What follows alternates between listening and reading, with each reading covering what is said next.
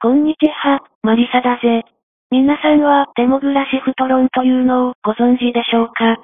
これは主に日本の政治系チャンネルが話しているもので、2016年まではアメリカでも広く知られていた。主にアメリカのヒスパニック系アジア系の移民あるいはその子孫は、伝統的に民主党をひいきする、という話だ。俺もこの説を信じていたし、納得していたのだ。しかし2018年頃から、いくつかの州で説明のつかない状況が多発し、時が進むにつれて、誤差や偶然ではないと結論されるに至った。なぜ、ヒスパニック系やアジア系の2世や3世は、民主党から離れ始めているのか。日本の政治学者が見落としているのは何なのか。それをいくつか挙げてみたい。ヒスパニック系という言い方は誤解があるから、ラテン系と言い換えたい。ラテン系の国、つまり南アメリカ大陸には、いくつかの社会主義国がある。キューバ、ベネズエラなどがそれで、ベネズエラは崩壊、キューバは圧政にもかかわらず不安定で、もちろん発展していない。キューバは病院での治療が無料だとか、薬が安いというイメージを抱く人は多いだろうが、説明させてほしい。病院は確かに無料か極めて安いらしい。だがしかし、ドクターがそもそも資格を有しているのか、経験があるのかが、全く不明なのだ。そして、薬は有効期限切れや怪しい、まがいものを処方されかねないのだ。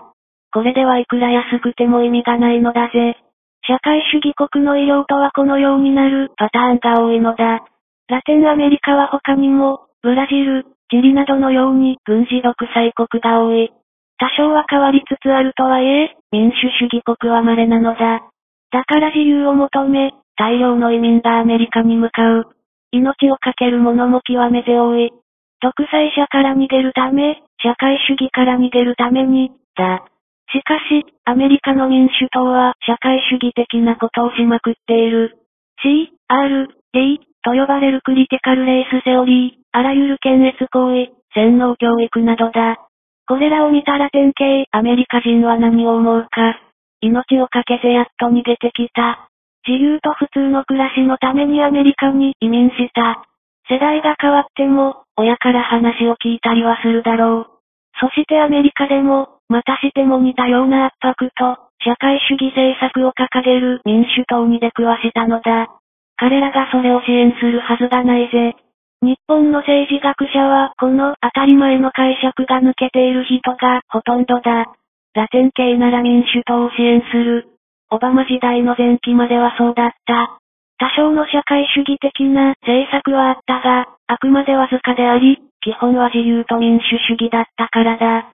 いつから明白な社会主義、というよりも全体主義、かつ共産主義に移行したかを明らかにすることは俺にはできないが、バーニー・サンダースのキューバのカストロライさん、民主党議員らのベネズエラ賛美など、2016年からアメリカの民主党が共産主義に染まっているのは明らかだ。それでは中国系移民や韓国系移民はどうだろうか。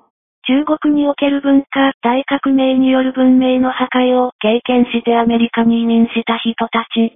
韓国では軍事政権による人道にもとる期間も長かった。それを逃れ移民した人たち。これらの人が民主党を見た時に、激しい嫌悪と明白な否定を示すのは当たり前だぜ。この程度の空気感すらわからずに、政治を分析することが、いかに見当違いなことか。うちのチャンネルは、日本語では最も早く、カマラハリスのヤバさを解説したチャンネルの一つだろうと思う。カマラハリスはラテン系であると同時に、インド系だからアジア系である、としている。しかも黒人だとも言っているが、まるでカメレオンだぜ。いろいろな属性を表面的にだけ合わせて入れたまがいものの極みだ。今回はかなり長くなってしまったが、アメリカ民主党が、なぜ移民から支援されないという状況に至ったのか、その答えを導くのに、少しは役立つかな、と願い、書いてみた。アメリカのサハリベラルは、マスメディアを抑えている。だから巨大に見えるかもしれないが、実際にはフロリダ州やテキサス州をはじめ、多くのアメリカ人はサハリベラルを否定しているのだ。また、時を同じくして、アメリカ民主党自体に崩壊が進み、内部から変化してもいるのだ。